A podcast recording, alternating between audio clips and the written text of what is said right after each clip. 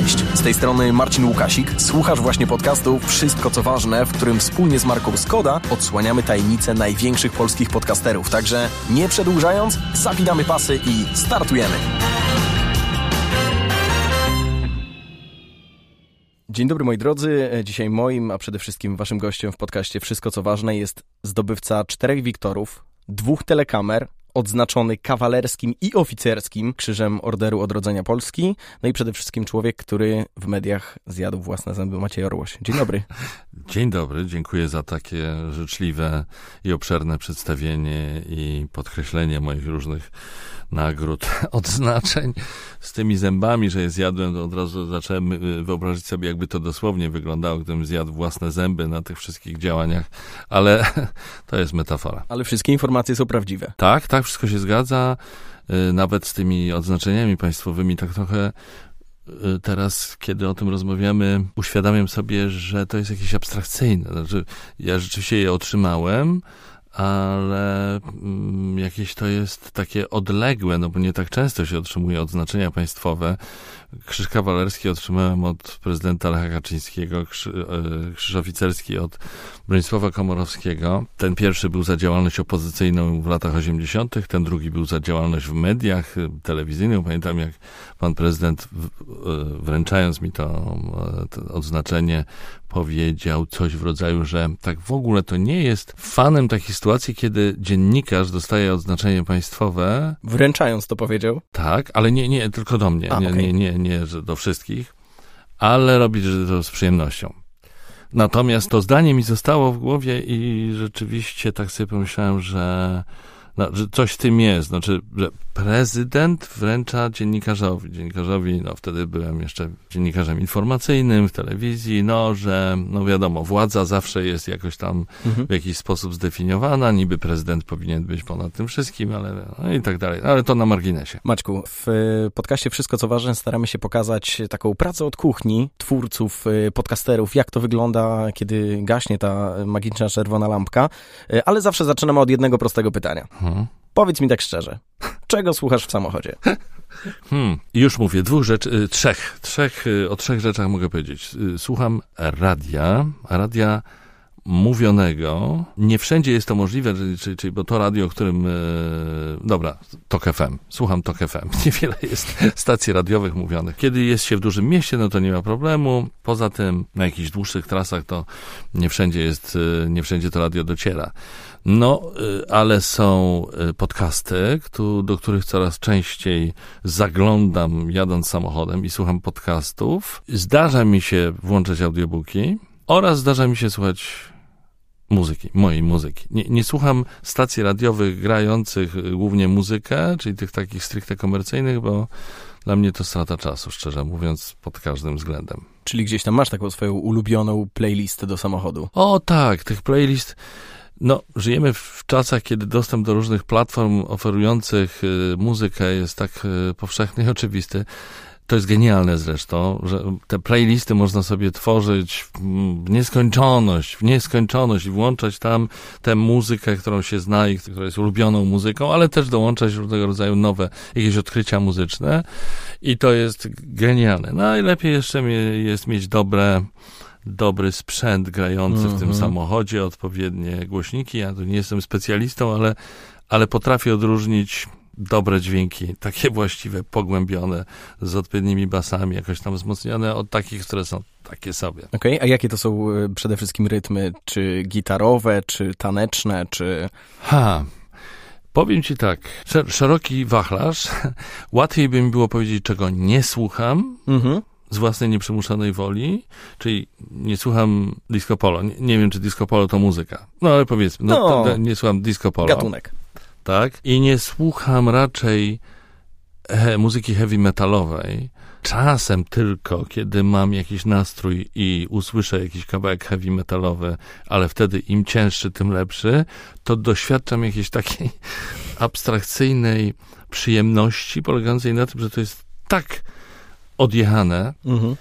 że aż czasem dobrze jest tego posłuchać, tylko trzeba mieć odpowiedni nastrój.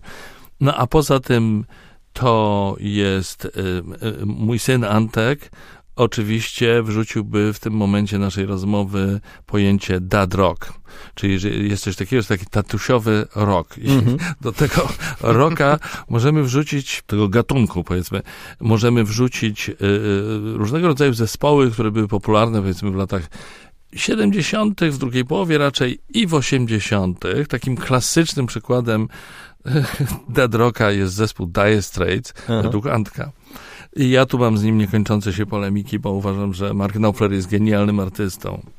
I stworzył tyle genialnej muzyki, że nie można po prostu go dyskredytować jakimiś lekceważącymi określeniami typu dead rock. Ale e, tak, więc to jest e, e, jeden z tych zespołów, z tych muzyków, którzy mi towarzyszą od już dekad. I inny, e, inny przykład to po prostu Beatlesi, Rolling Stonesi, Bob Dylan, Leonard Cohen, ale też o, o, potrafię słuchać czegoś zupełnie innego, czyli jazzu typu Pat Metheny, czyli taki jazz też nie, nie, nie klasyczny, ale również Miles Davis, no i, e, i trochę współczesnego rocka też e, lubię słuchać, co nie znaczy, że słucham tylko rocka. Znaczy współczesnego, no to tam kiedyś e, był to zespół, załóżmy White Stripes, a, a, a teraz to mu... Jedna dekada wyżej tak naprawdę od Dire Straits. Jedna dekada wyżej już by te, tego, tej twórczości nikt nie nazwał dead rockiem, ale miewam też ró- różnego rodzaju tam jakieś swoje skoki w bok, typu, typu nagle pojawia się przez chwilę Coldplay, potem się Red Hot Chili Peppers, no. Także jest bardzo dużo muzyki, która się nadaje do słuchania podczas jazdy samochodem, ale też w ogóle. I dlatego powiedziałem o tym, że raczej nie słucham stacji komercyjnych muzycznych, ponieważ one z jakichś niewiadomych powodów, znanych tylko sobie, puszczają muzykę, która jest tak już zgrana, że nawet jeśli jest całkiem niezła, to już jest nie do słuchania. Mhm. Tudzież puszczają jakąś papkę taką muzyczną, która, no sorry, no do mnie po prostu nie trafia, więc no. Ale tak jak już mówiliśmy, ten wybór na szczęście, którym, którego można dokonywać na bieżąco, już nie trzeba jeździć z dziesiątkiem płyt CD i wrzucać, Mhm. Wiesz, tam mieszać te, y, tylko wystarczy dobra aplikacja i to jest genialne. No myślę, że po pierwsze y, gratuluję tak szerokiego spektrum muzycznego, y, bo to człowiek może sobie w dowolnym momencie puścić Tak. ulubiony numer i poczuć się trochę w aucie jak w teledysku, no bo tak jednak jest to taki podkład Tak. muzyczny pod drogę. A powiedz mi, bardziej wolisz siebie w roli kierowcy czy pasażera? Zdecydowanie wolę siebie w roli kierowcy. Po prostu lubię prowadzić samochód i lubię jeździć dłuższe trasy. Y, Uważam siebie za kierowcę odpowiedzialnego. Y, Mam już bardzo duże doświadczenie, bo y, jeżdżę samochodami od roku 83. Mam, od wtedy mam prawo jazdy, czyli ile to łatwo obliczyć, prawie 40 lat. Jeździłem w swoim życiu bardzo dużo i po Polsce, i nie tylko po Polsce, więc to doświadczenie jest. Uważam, że jestem, że z biegiem lat stałem się kierowcą coraz bardziej, stawałem się coraz bardziej odpowiedzialnym. I, e, i lu- lubię to robić. To znaczy, to też nie jest tak, że jeżeli jestem pasażerem, a bywam nim, to będąc pasażerem cały czas prowadzę razem z kierowcą, y, daję mu uwagi, to mogłoby być strasznie Trzymając denerwujące. zaciśniętą klamkę Tak, jako na przykład, tak, tak. Nie tak szybko, nie tak szybko. Uważaj, o, uważaj, uważaj, uważaj, skrzyżowanie. E, nie, bo wiem, że to dla, dla kierowców jest em, bardzo irytujące. Potrafię, siedząc zwłaszcza na tylnym siedzeniu, Mhm. no, skupić się na swoich działaniach różnych, nadrabiać zaległości, nie wiem, mailowe, jakieś inne. E, Więc tak, potrafię być dobrym pasażerem. Cieszę się, że wspominasz y, o tych najróżniejszych trasach, bo przed rozmową udało nam się porozmawiać z twoimi znajomymi, którzy powiedzieli, Mm. nie wiem czy zdradzili, czy po prostu przypomnieli tę historię, że mm, w latach 80. byłeś zapalonym autostopowiczem, y, bo to Niemcy, Belgia, Francja, Wielka Brytania. Chciałem cię zapytać, jak wspominasz tamte czasy, tamte przygody? No, słuchaj, to było, e, to było nietypowe w ogóle. Najpierw powiem o tym, że z y, autostopowiczem stałem się y, w Polsce najpierw. Miałem taką książeczkę autostopowicza, nie pamiętam dokładnie jak to się nazywało, ale być może się to po prostu tak nazywało, książeczka autostopowicza. Tam chyba można było zbierać jakieś wpisy od kierowców, którzy zabierali takiego autostopowicza, może jakiś y, opis trasy, nie pamiętam. I w którymś momencie miałem taką możliwość, żeby wyjeżdżać za granicę, na zachód, dlatego, że miałem, mieliśmy rodzinę na zachodzie, więc wiadomo, w PRL-u no, trzeba było wystąpić o paszport, trzeba było mieć wizę, ale to było możliwe właśnie z tego powodu. Mhm. Swoją drogą to też trochę nam mówi o tym, że żyliśmy w najweselszym baraku w blok, bloku wschodniego, bo to było możliwe. Czyli nie wyobrażam sobie obywatela NRD, czy Czechosłowacji, już nie mówiąc o Związku Radzieckim, który by sobie autost był autostopowiczem i jeździł po Europie. Więc parę razy mi się zdarzyło odbyć takie dłuższe trasy, na przykład Berlin Zachodni i aż do Anglii, do Blackpool. Tam miałem rodzinę. No to kawałek Przez drogi. Londyn, tak.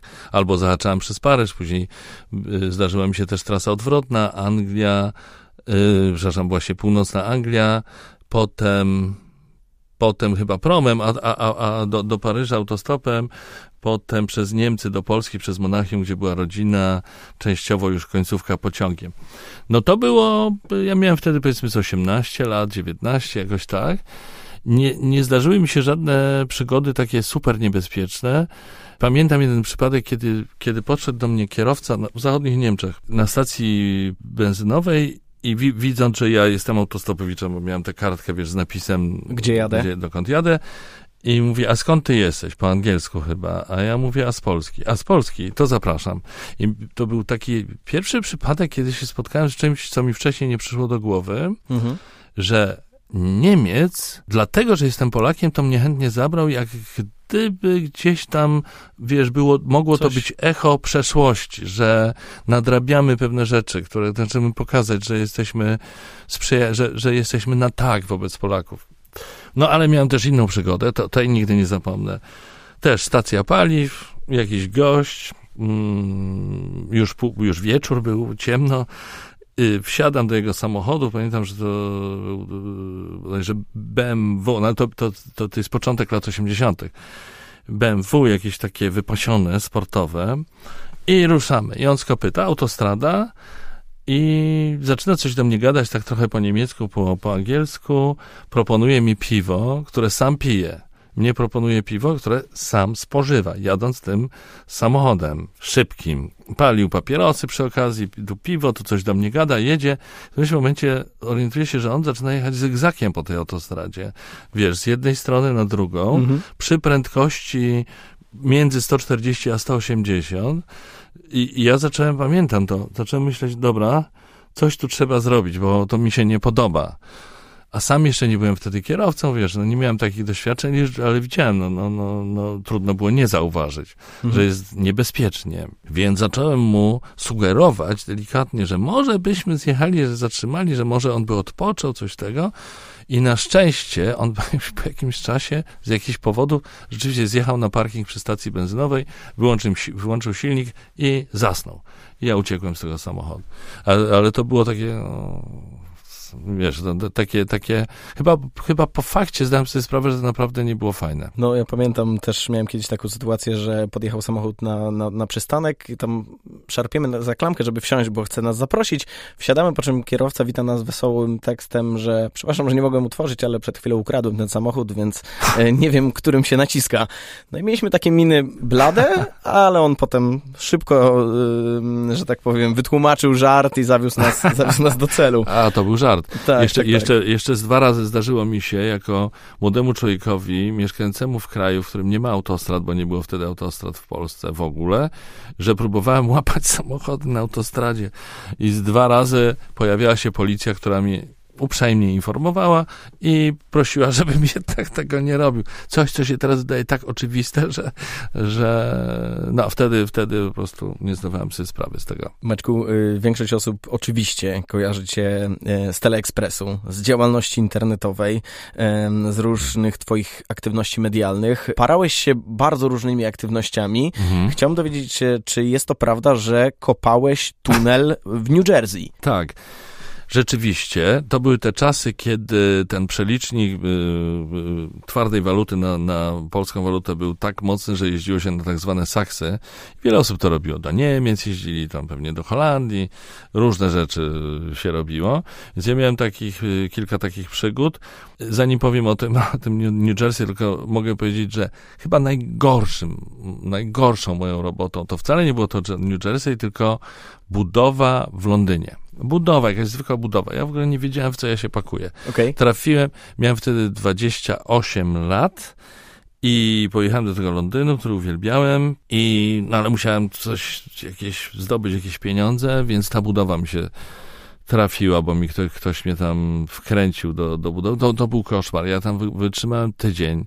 Po prostu nie byłem w stanie y, z tymi taczkami, z, tym, z tymi cegłami, z tym jeżdżeniem, z tym krzyczącym szefem. To było straszne y, i, i y, już, nigdy, już nigdy mi się to nie zdarzyło. Jeśli chodzi o, o Mall w New Jersey, pojechałem do Stanów po to, żeby pracować przez wakacje w restauracji na molo w miejscowości Seaside Heights. To, to jest takie mo, molo. Y, my, u nas chyba nie ma takich. Y, molo się odmienia, czy nie? Takich mól? Chyba nie tak, ma takiego no molo. Tak, czyli ta, takiego y, deptaku drewnianego, które jest tym molo, molem, molo, które idzie wzdłuż plaży. Okay, nie, czyli nie, nie wbija się. Tak, czyli żeby okay. było jasne, że mówimy o takim i ono jest Rozumiem. długie, w, w, Stanach jest tego bardzo dużo. No i wzdłuż tego molo, które idzie wzdłuż plaży, są różne miejsca, tam takie, takie mini kasyna, jakieś tam bary, takie, śmakie. No więc w tej restauracji miałem pracować. I jak już tam dojechałem do, do tej miejscowości, okazało się, że wszystko się zgadza, tylko restauracji jeszcze nie ma. Nie powstała. Ha! No, w związku z tym y, pojawiło się pytanie, zaraz, no to co my teraz y, zrobimy? Y, no, przyjechaliśmy tu po to, żeby pracować i zarobić w restauracji, ale jej nie ma. No, właściciel znalazł znakomite wyjście. Pomożecie mi w doprowadzeniu tej restauracji do ostatecznego kształtu. Czyli pomożecie mi w, na finiszu tej budowy, niby finiszu.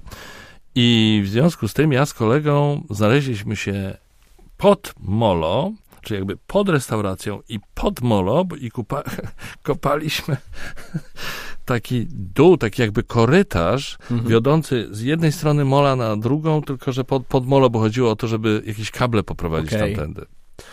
I to była praca niezbyt, w niezbyt komfortowych warunkach. Było dosyć gorąco, strasznie nam się nie chciało, nie spieszyliśmy się z tym, nikt nas nie sprawdzał, jak postępują te prace. Y, ale spędziliśmy na tym sporo czasu, robiąc różne, y, wiesz, y, zajmując się przy okazji różnymi zabawami typu wystawianie przez, przez dziurę w deskach dziesięciodolarówki, żeby ktoś tam myślał, że znalazłem w dół pociągaliśmy jakieś takie rzeczy. Dużo rozmów, bo kolega, z którym, z którym tam siedziałem, był teatrologiem. Znaliśmy się z, ze szkoły teatralnej w Warszawie, więc toczyliśmy różnego rodzaju rozmowy o aktorstwie, o teatrze i tak dalej. E, ale to jeszcze nie jest koniec historii, bo któregoś dnia, idąc do tej pracy, zobaczyliśmy, jak właściciel, miał na imię Eddie i był włoskiego pochodzenia, jest e, właśnie prowadzony w kajdankach do samochodu policyjnego. I gru, gruchnęła wieść, że no, jest z mafii i dlatego go zapuszkowali. I wtedy pomyśleliśmy, okay, to dzisiaj mamy fajrant, ale też no, nie zobaczymy żadnej kasy, żadnych pieniędzy, no bo jak? Właśnie naszego szefa, który jak się okazało jest mafiozem, zaaresztowali. No, cóż było robić? Ja znalazłem sobie wtedy inną pracę w jakimś barze na tym e, molo. Tam też było wesoło, ale już mniejsza z tym. Natomiast puenta jest taka, wyobraź sobie, mhm. że po paru tygodniach, jakimś cudem, byliśmy naprawdę zaskoczeni, ten Eddie wrócił. Zwolnili go z tego więzienia. Mało tego, zapłacił nam te pieniądze, które był winien. Coś niebywałego. A czy otworzył restaurację finalnie? On otworzył tę restaurację z dużym poślizgiem jakby pod koniec sezonu. Z tego co pamiętam, ona długo nie była otwarta. nie okazała się sukcesem, no ale oto o, otw otworzył, tak. To bardzo ciekawe. Niesamowita, uśmiechnięta historia. Też, też, też widzę twoją minę w momencie, kiedy ją opowiadasz, co mnie bardzo cieszy. Powiedz mi, zestawiając różnego rodzaju tego typu doświadczenia, jak bardzo one potem przydają się e, w pracy dziennikarza na antenie? Znaczy akurat te, e, o których mówiłem, czyli praca na budowie, czy, czy właśnie mm, e, kopanie rowu pod molo w, w, w New Jersey, to no nie specjalnie. No, mogłem mieć ciekawe rozmowy z tym kolegą akurat, mhm. ale, ale już teraz ich nie pamiętam. No jest to, to są doświadczenia, które się zbiera. Ja bym to rozszerzył, że nie tylko takie nietypowe prace, które się zdarzały, ale w ogóle podróże. Podróże kształcą i dają różne doświadczenia. No, miałem tych podróży sporo, również takich bardziej związanych z tym, co mnie interesowało, czy na przykład miałem stypendium w Londynie roczne w szkole teatralnej e, londyńskiej, mhm. czy przez rok kurs aktorski i tak dalej. No, bardzo, bardzo ciekawe doświadczenie. Na pewno zostało mi z tego roku studiów coś, coś w, w głowie. Albo miesięczny kurs y, w Stanach Zjednoczonych, y, to był miesięczny kurs dla młodych dramaturgów z całego świata. To było finansowane przez jakąś instytucję amerykańską. I siedziałem tam przez y, miesiąc, bo byłem autorem kilku sztuk teatralnych, które nigdy nie, uja- nie ujrzały światła dziennego i wydaje mi się, że nie były to najlepsze sztuki na świecie. No może jeszcze nic straconego. tak, też o tym czasem myślę, ale tu mogę powiedzieć, jak to się stało, że dostałem to stypendium? Że w pewnym sensie dostałem je, je dzięki Jerzemu Urbanowi. Dlatego, że jedną z tych sztuk napisałem pod tytułem Terrorysta. Napisałem ze złości na Jerzego Urbana, który zachował się potwornie y, w czasach stanu wojennego, bo był twarzą taką tubą propagandową no, tej władzy, której nienawidziliśmy. Mhm. Ty tego nie pamiętasz, że Jerzy Urban na, naprawdę dawał się nam we znaki. Był straszny, był straszny, to cyniczny, straszny człowiek. I, i ja z tej bezsilności, no bo to były takie czasy, że nie było gdzie dać y, upust y, swoim emocjom. Y, napisałem sztukę teatralną. Do szuflady w gruncie rzeczy. I ona polegała na tym, że ten terrorysta to, to taki gość, jak ja, który przechwycił je, Jerzego Urbana, zamknął go w jakiejś piwnicy, groził mu, już nie pamiętam czym, bo to dawno temu to napisałem, i cała sztuka była taką rozmową tego terrorysty z tym Urbanem, którego wypytywał i próbował wyciągnąć z niego prawdę na jego temat i wyciągnąć z niego prawdę na temat y, tego, dlaczego jest tak podłym człowiekiem, etc. Już szczegółów nie pamiętam, mniej więcej o to chodziło.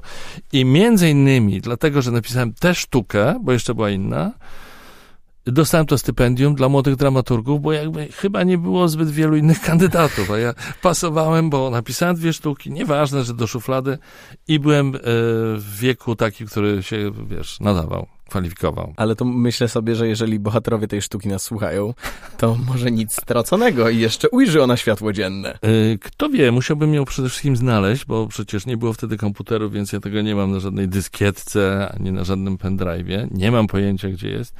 Natomiast yy, wracając do tych yy, podróży, więc pojechałem na to stypendium, spędziłem miesiąc w bardzo ciekawym miejscu, które się nazywa Eugene O'Neill Theatre Center, czyli Centrum Teatralne imienia Eugene'a O'Neilla, który jest bardzo znanym amerykańskim dramaturgiem.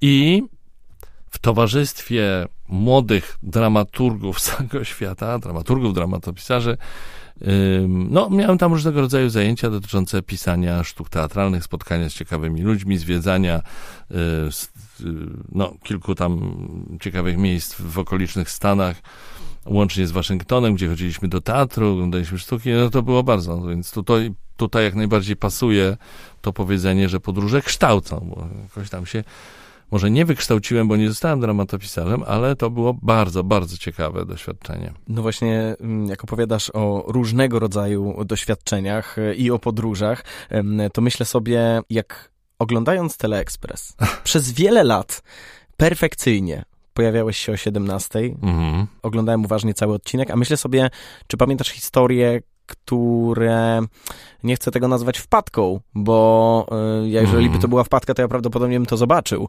A czy pamiętasz takie historie z anteny, gdzie czasami trzeba było coś tam przykombinować, żeby jednak y, widz tego nie zobaczył, y, a ty musiałeś uratować sytuację? Było ich sporo, znaczy zależy jaką miarę przyłożymy. Znaczy sporo to znaczy, że, że jednak na przestrzeni, ja byłem tam 25 lat, na przestrzeni te, tego czasu było ich ileś tam. Mhm.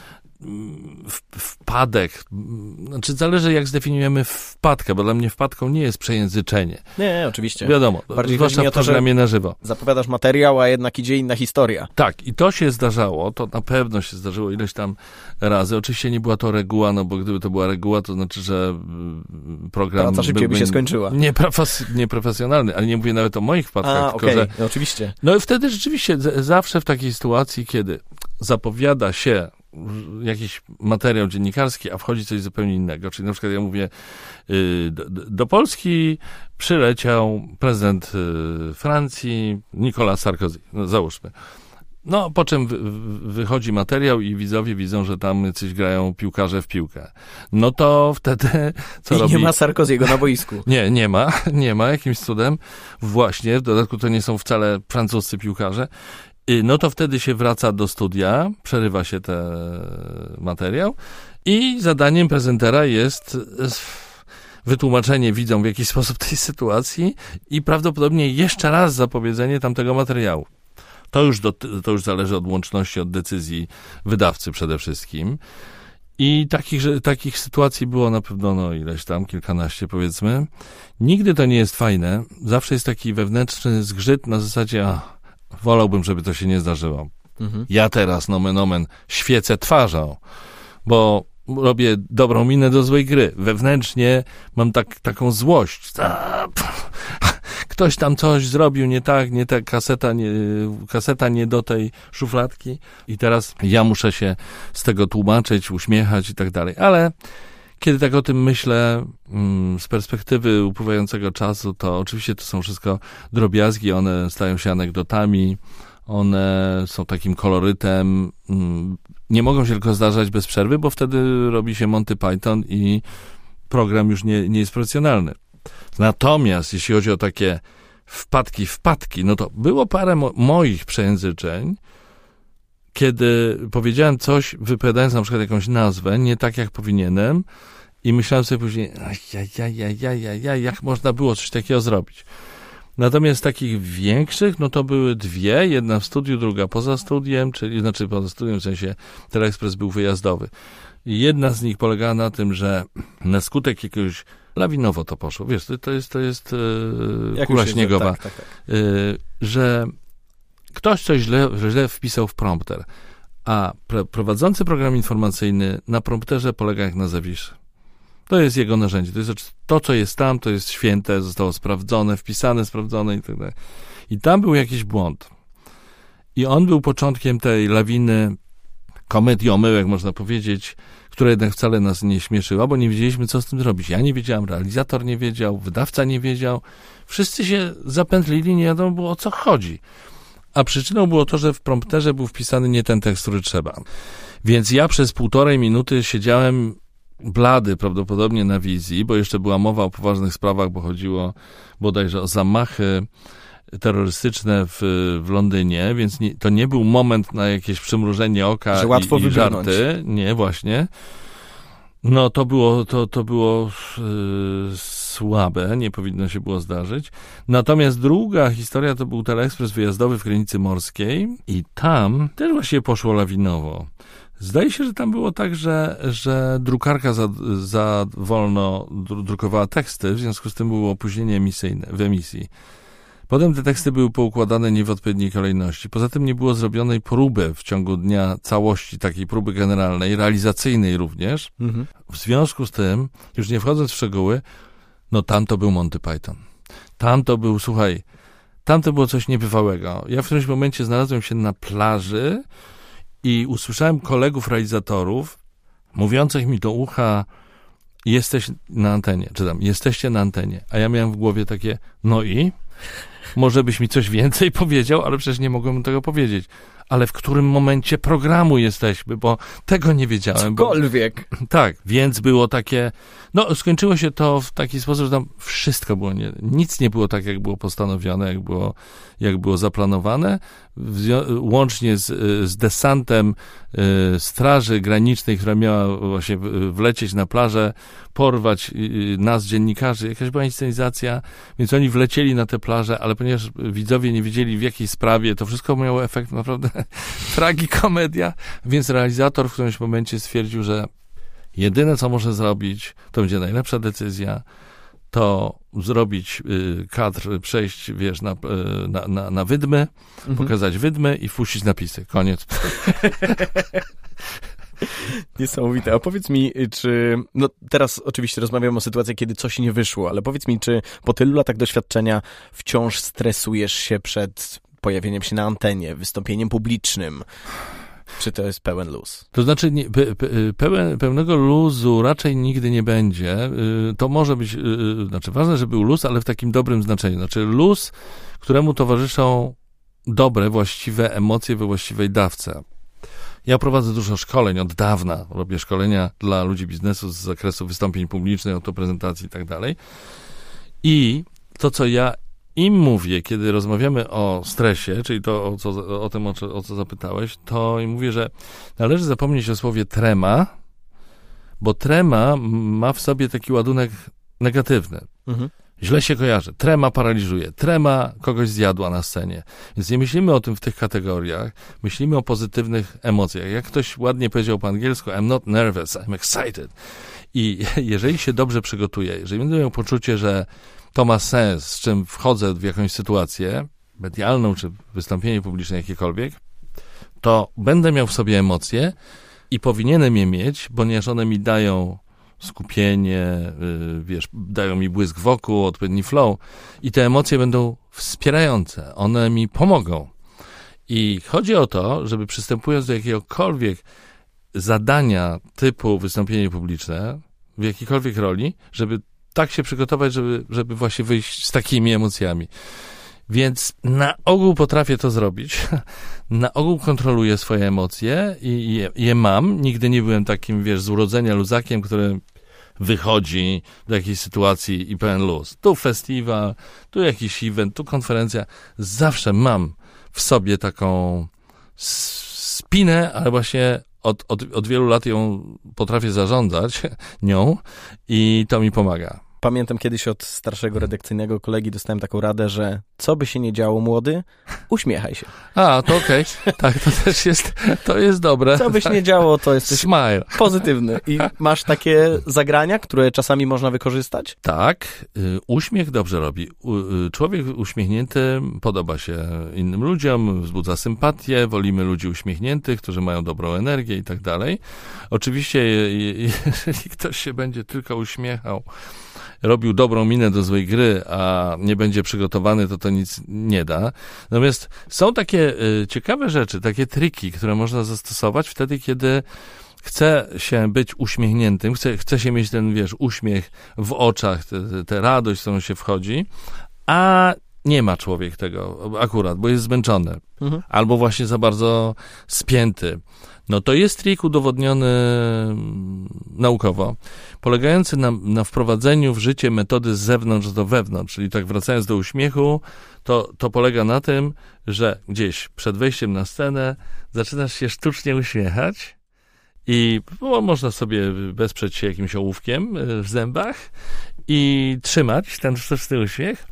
I, i y, chodzi o, o oszustwo. Oszukujemy umysł mózg oszukujemy. Jest dobrze, jest dobrze. Tak, bo mózg zrozumie, że jeżeli ktoś ma taki grymas, to znaczy, że się uśmiecha. Aha, czyli jestem w dobrym nastroju, mam się uśmiechać. I ten stan się pojawia naprawdę, prawdziwy stan. Ale to działa, słuchaj, ja to stosuję bardzo często. Okay. Na przykład miewam takie sytuacje, że ktoś mnie prosi o zdjęcie, żeby zrobić, a już jest późno, jestem zmęczony i tego dnia już się tyle uśmiechałem i miałem tyle, wiesz, dałem pozytywnej energii na zewnątrz, że nie mam siły czuję, że się uśmiecham, ale to jest sztuczne. No to wtedy właśnie robię sobie coś takiego. Odwracam się na chwilę, robię taki grymas i za moment już jestem naprawdę uśmiechnięty. Dobra sztuczka.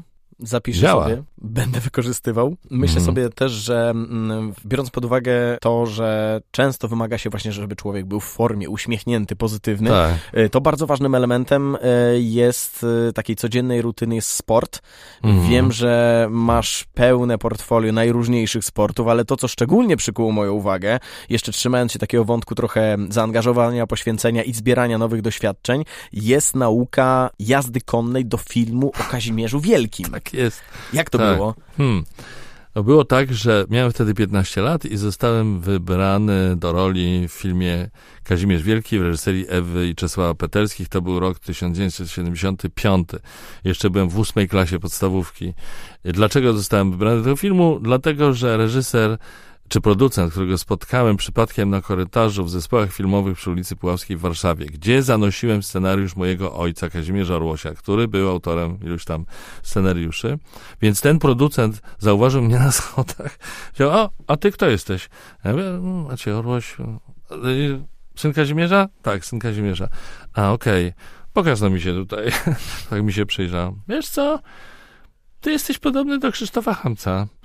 Słuchaj, zrobimy zdjęcia próbne, może byś zagrał młodego Kazimierza Wielkiego, a, a dorosłego grał Krzysztof Hamiec, wybitny zresztą aktor. Mhm. No i tak dostałem tę rolę. Trudno mówić o jakimś castingu, wiesz, yy, trudnym, wieloetapowym. I to była ta przygoda. Ale ten młody Kazimierz yy, Wielki miał jeździć konno w tym filmie. Miał, było tam kilka scen, więc co zrobiła produkcja? Zapisała mnie na kursy jazdy konnej. I ja się tak wkręciłem w tę jazdę konną. Trudno powiedzieć, czy się nauczyłem jeździć, no bo co to znaczy nauczyć się jeździć konno, no ale na tyle już y, się poczułem pewnie, że tam galopowałem po tych lasach przed, pod Warszawą. Y, sporo już tam umiałem.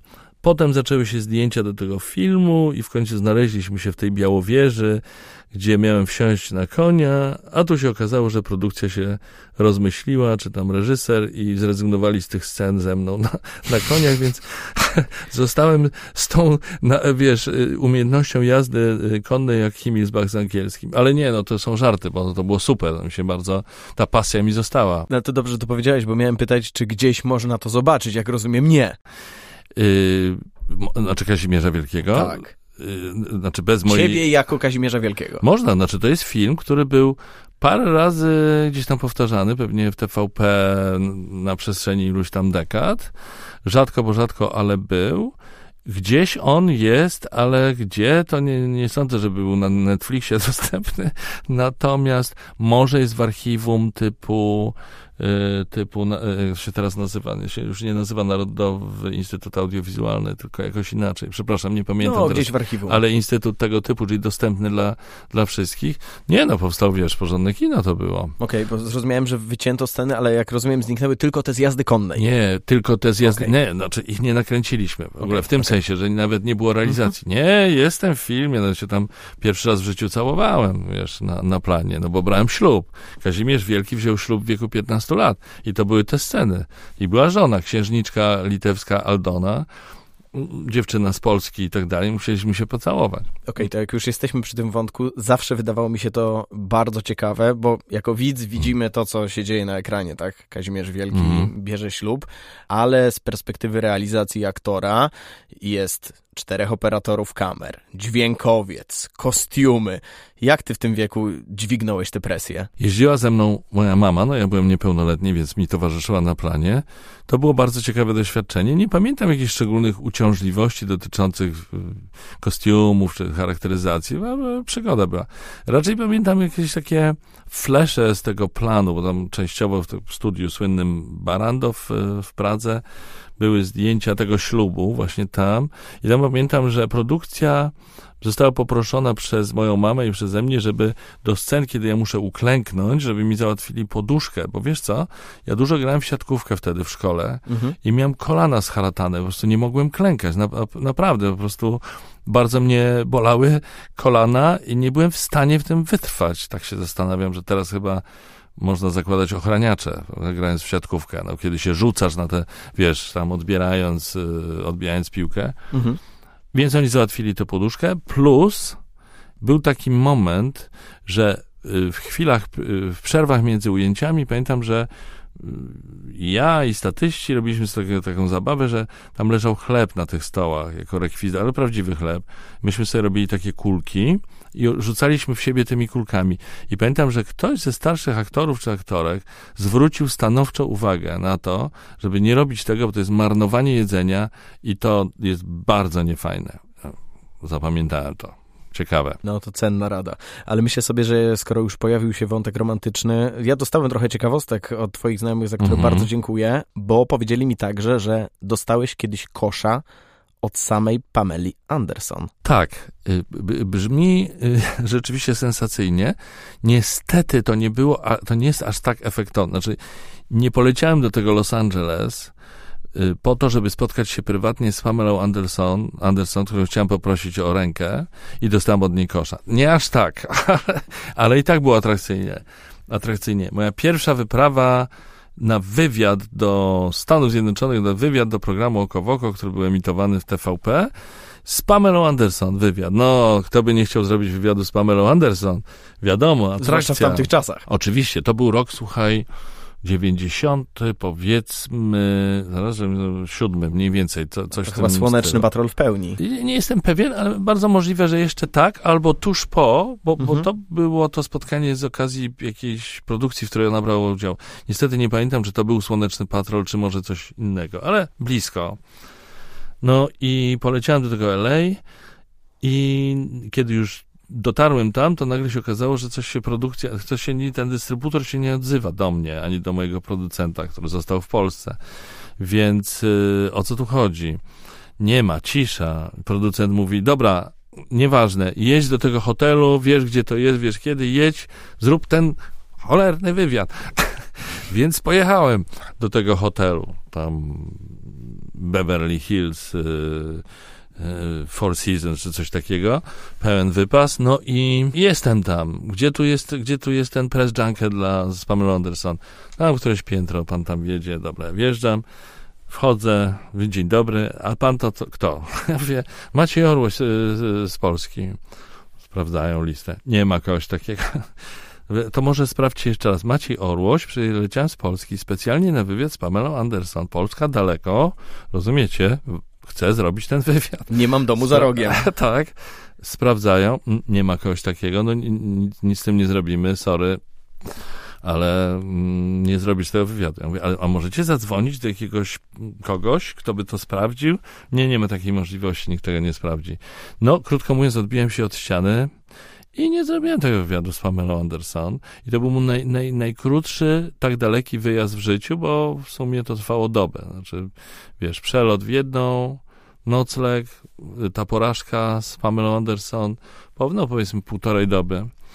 Ale i tak nie żałuję, bo zdążyłem, zdaje się, wtedy odwiedzić grup Marilyn Monroe, a także w tym hotelu siedziałem już na dole, nieco zdołowany, a obok mnie siedziała Jamie Lee Curtis też na kawie. Mhm. A potem, jak już szedłem z tego hotelu, to zobaczyłem, jak z tego samego hotelu wyszedł i czekał na taksówkę Johnny Cash z gitarą w takim futerale. Wyobrażasz sobie? Scena jak z filmu, nie? Jak Że- z filmu. I stał w tym ciemnym Michael Jordan z takim. piłką. Tak, to jest mniej więcej coś takiego.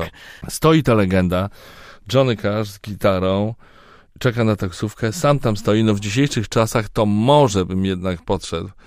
Wiesz, selfie, media społecznościowe. Wtedy nie było takich, takich rzeczy. Yy, No, ma, mam w, w oczach ten obraz, no jednak legenda, wiesz. No szkoda, że nie zrobiłem wywiadu, ale nie żałuję, że tam poleciałem. No, to mówiąc przysłowiami, nie ma tego złego, Tak, co by na tak. dobre nie wyszło. No tak. Y, Maćku, w podcaście y, Wszystko co ważne dla naszych gości mamy drobny quiz, O, także przed tobą y, dwa pytania i jedno zadanie. okej. Pytanie numer jeden. Jak myślisz, ile minut łącznie zostały przesłuchane, obejrzane twoje materiały na YouTubie od powstania kanału? Ale mam podpowiedź, Mm. trzy opcje odpowiedzi. Mhm, Opcja A dobra. 200 milionów, 250 milionów minut. B 250, 300, C 300, 350 milionów minut. O kurczę. To strasznie trudno, bo nie, wiesz, nie patrzę na te sty- statystyki. Pod, wiem, że one tam są, liczba minut, ale nie patrzę, nie analizowałem tego i to jest, y, są jakieś liczby abstrakcyjne, które podajesz. Podobają mi się te liczby. Trzeba by go to przeliczyć teraz na godziny, no ale to i tak by były całkiem niezłe y, rezultaty. Oczywiście chciałbym, żeby to był ten najwyższy y, wskaźnik, czyli tam było 300 do 350, Tak. ale jak znam życie, to to jest coś, co ani nie jest topowe, ani nie jest na samym dole, czy to będzie ten wariant pośrodku? No nie, no to oczywiście, Nie? że jest to rozwiązanie najwyższe, Tak? czyli jest to 300 milionów minut. A, Gratuluję takiego wyniku. Dziękuję bardzo. Kanał na YouTubie, od samego początku. Tak. Wow, okej. Powiedz mi, twoim zdaniem, ile osób w Polsce słucha podcastów raz w tygodniu? Półtora miliona, 4,5 miliona, czy 10,5 miliona? Podcastów, Tak. jakieś różne. Raz w tygodniu. Hmm, półtora, cztery i pół. No to ja bym powiedział, że półtora to za mało. Dziesięć, no znowu zmierzam do tej środkowej wersji. Dziesięć coś tam z hakiem to za dużo, więc wybieram tę środkową, to było cztery i pół. I jest to dobra Tak? odpowiedź. Jest to 4,5 miliona. Bardzo dobrze. I zadanie numer 3 jest to drobny łamacz językowy, który podaję ci w tym momencie. Okej. Dla wyjaśnienia, y, Maciek widzi go po raz pierwszy. Y, Tak. Zadanie jest proste. Y, Mianowicie trzeba go przeczytać poprawnie jak najszybciej. Ja uruchamiam stoper. W momencie pomyłki Tak. wracamy od początku. Od początku, od początku samego? Tak, nawet jeżeli to będzie ostatnie słowo, y, gdzieś tam przekręcone, a stoper leci cały czas. Czy jesteś gotowy? Tak. Uwaga, start. W gąszczu szczawiu we wrzeszczu klaszczą kleszcze na deszczu. Szepcze szczygieł w szczelinie, szczeka szczeniak w szczuczynie, piszczy pszczoła pod pszczyną, świszcze świerszcz pod leszczyną, a trzy pliszki i liszka taszczą płaszcze w szypliszkach. Rewelacyjnie 18 sekund. Tak? No to dobry pewnie, że wynik? Tak. Bardzo dobry, jeden z lepszych. Ale chcia... A to wszyscy dostawali taki sam. Wszyscy dostawali takie same. Wow, no to, ale to jest super łamaniec językowy. Nie znałem go, Możesz nie go znałem go i naprawdę pierwszy raz widziałem go. Może być twój na już na te zawsze. szeleszczące Tak. głoski. Ale widzę, że szkoła aktorska nie poszła na marne. Takie rzeczy się sprawdzają. Tak, to zostaje z człowiekiem. To prawda. Maćku, mam jeszcze y, kilka wątków y, z kategorii czy to prawda, bo opowiadałeś o swojej em, szerokiej wiedzy muzycznej. Tam pojawił się y, Johnny Cash, Mm. e, ale także wiem, że masz historię z Joe Cockerem Tak, i wspólnym wieczorem. tak, do którego nie doszło. Wiesz co, z Joe Cockerem, z którym zrobiłem wywiad w Nowym Jorku, też do tego samego programu, o którym wspominałem, czyli Oko w Oko, to też była końcówka lat 90. Było bardzo przyjemnie. Naprawdę to było bardzo przyjemne spotkanie. Bez żadnej takiej napinki, która czasami towarzyszyła wywiadom z innymi gwiazdami, głównie filmowymi. I oraz Tiną Turner, to, to, to na pewno. Otóż y, Hotel Hilton w, w, w Nowym Jorku, apartament, Joe Cocker, który nie miał postury Johnego Casha, był raczej y, no takim śre- średnio, średniego wzrostu facetem o urodzie, powiedzmy, nie zwracającej szczególnej uwagi Mhm. ale bardzo sympatyczny. Bardzo to była no, normalna rozmowa. Odpowiadał na wszystkie pytania w nieformalnej atmosferze z moją ekipą, którą tam mieliśmy, która się musiała rozstawić. Był tam też jego Menago, który też udzielił odpowiedzi o Joe Cockerze do tego programu, czyli to był taki ozdobnik. I na zakończenie oni mi zaproponowali, zapytali, czy ja bym z nimi nie podjechał na ich koncert wieczorem gdzieś tam pod Nowym Jorkiem.